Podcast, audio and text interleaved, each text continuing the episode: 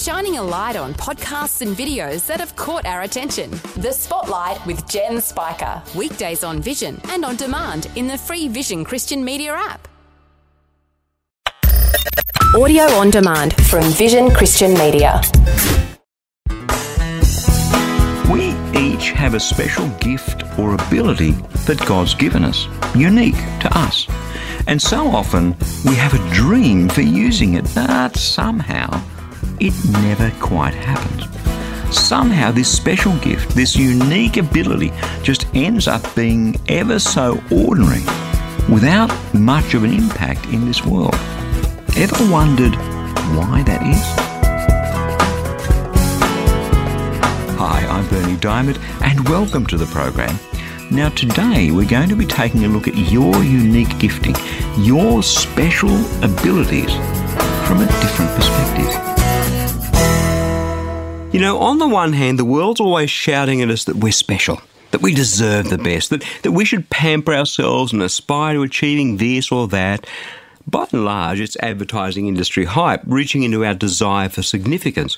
You realise, though, that what they're really doing is playing on our insecurities in order to get us to part with our hard earned cash. Because, quite obviously, whatever it is that they're selling will help us to feel secure. Of course, it never works that way. It never does that. So they try and sell us the next thing and the next thing. That's how the whole cycle works. The result of this inexorable cycle is that most of us don't think we're anything special at all. Most of us have so much of the world's dirt sprayed all over us that any specialness we might have had ends up being obscured, hidden, as it were, under layers of muck. And yet, in each one of us, there is something special, very special, not because you or I happen to be super clever or anything like that. Paul tells us that he knows that in his flesh, in his human nature, he's rotten to the core and that there's nothing good to be found there.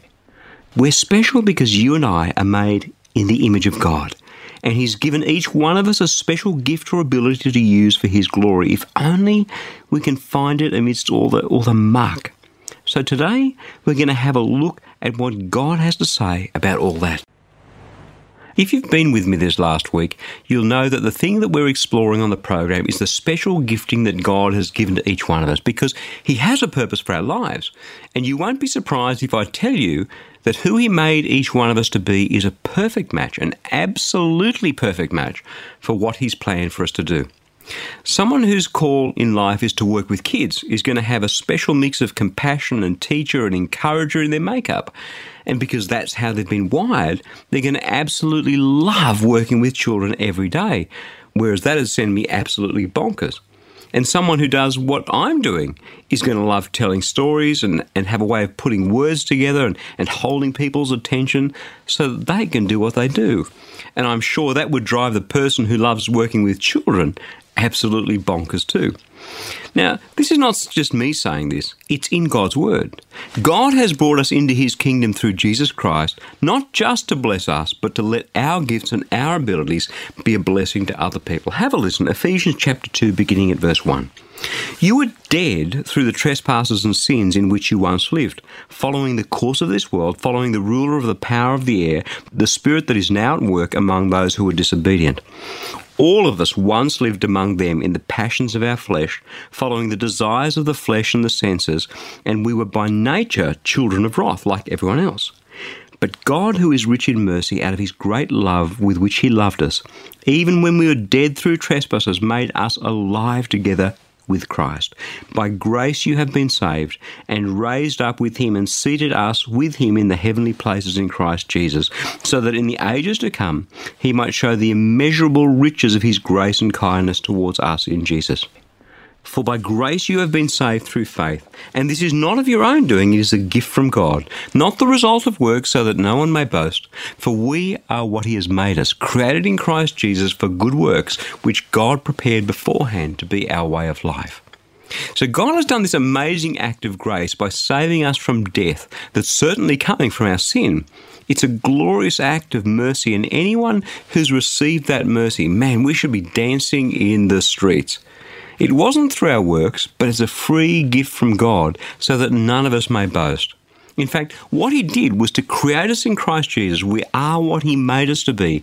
And He created us with a purpose for good works, the works that He has already prepared beforehand for us to do. So, who we are and what He's made us do fit like a hand in a glove. But then, having been saved, as we saw yesterday, we seem to want to, want to fall straight back into our own ways. It's like we've been led out of the mud, washed clean, and then we want to race straight back and roll around in the mud again. We're pretty good at that, actually. And as Paul sets out to teach Timothy, when we do that, well, we're hampering God's plan for our lives. Have a listen to this sobering instruction from the old apostle Paul to his young protege Timothy. It comes in the second letter of Paul to Timothy, chapter 2, beginning at verse 20. He says, Look, in a large house there are utensils not only of gold and silver, but also of wood and clay, some for special use, some for ordinary. All who cleanse themselves of the things I have mentioned will become special utensils, dedicated and useful to the owner of the house, ready for every good work. Shun youthful passions and pursue righteousness, faith, love, and peace, along with those who call on the Lord from a pure heart have nothing to do with stupid and senseless controversies. You know that they breed quarrels.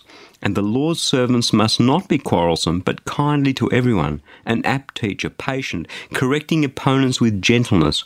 God may perhaps grant that they will repent and come to know the truth, and that they may escape from the snare of the devil, having been held captive by him to do his will. You know, the picture that Paul paints here for me, it's the picture of being a special vessel, clean and pure in God's hands, made of gold or of silver, being used to pour God's Spirit and God's love and God's mercy and God's grace into the lives of other people.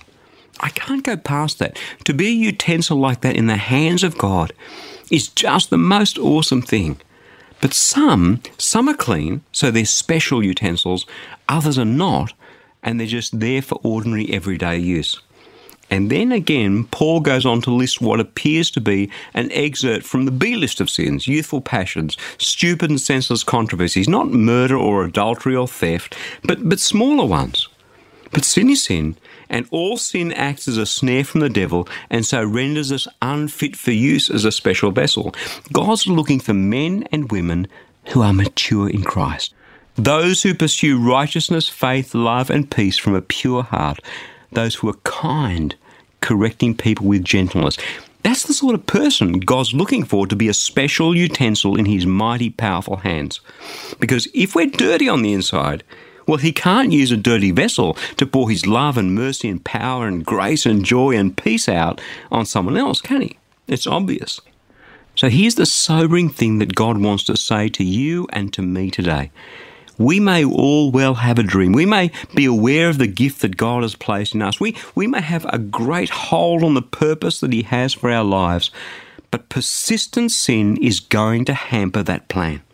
It's going to hold us back from being the special vessels set apart for a very special purpose that God has for us.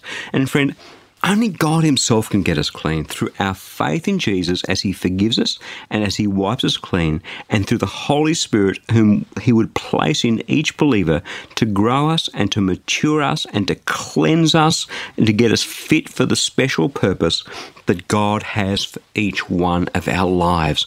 This is why some people have an apparent gift that makes little or no impact in the world because they're not yet cleansed some people today are missing out on living their dream because they haven't cleansed themselves through faith in Jesus and through cold, hard, brutal repentance, turning away from their sin towards God. And that, my friend, that is really sad.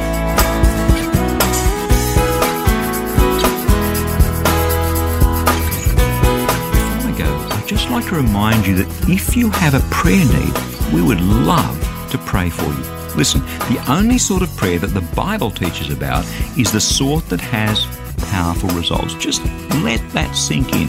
The only sort of prayer that the Bible teaches about is the sort that has powerful results. So if you'd like us to pray with you, in fact, if you'd like our whole prayer community to pray with you, stop by online at powerfulprayer.org to share your prayer request. It's completely confidential, your name won't be displayed.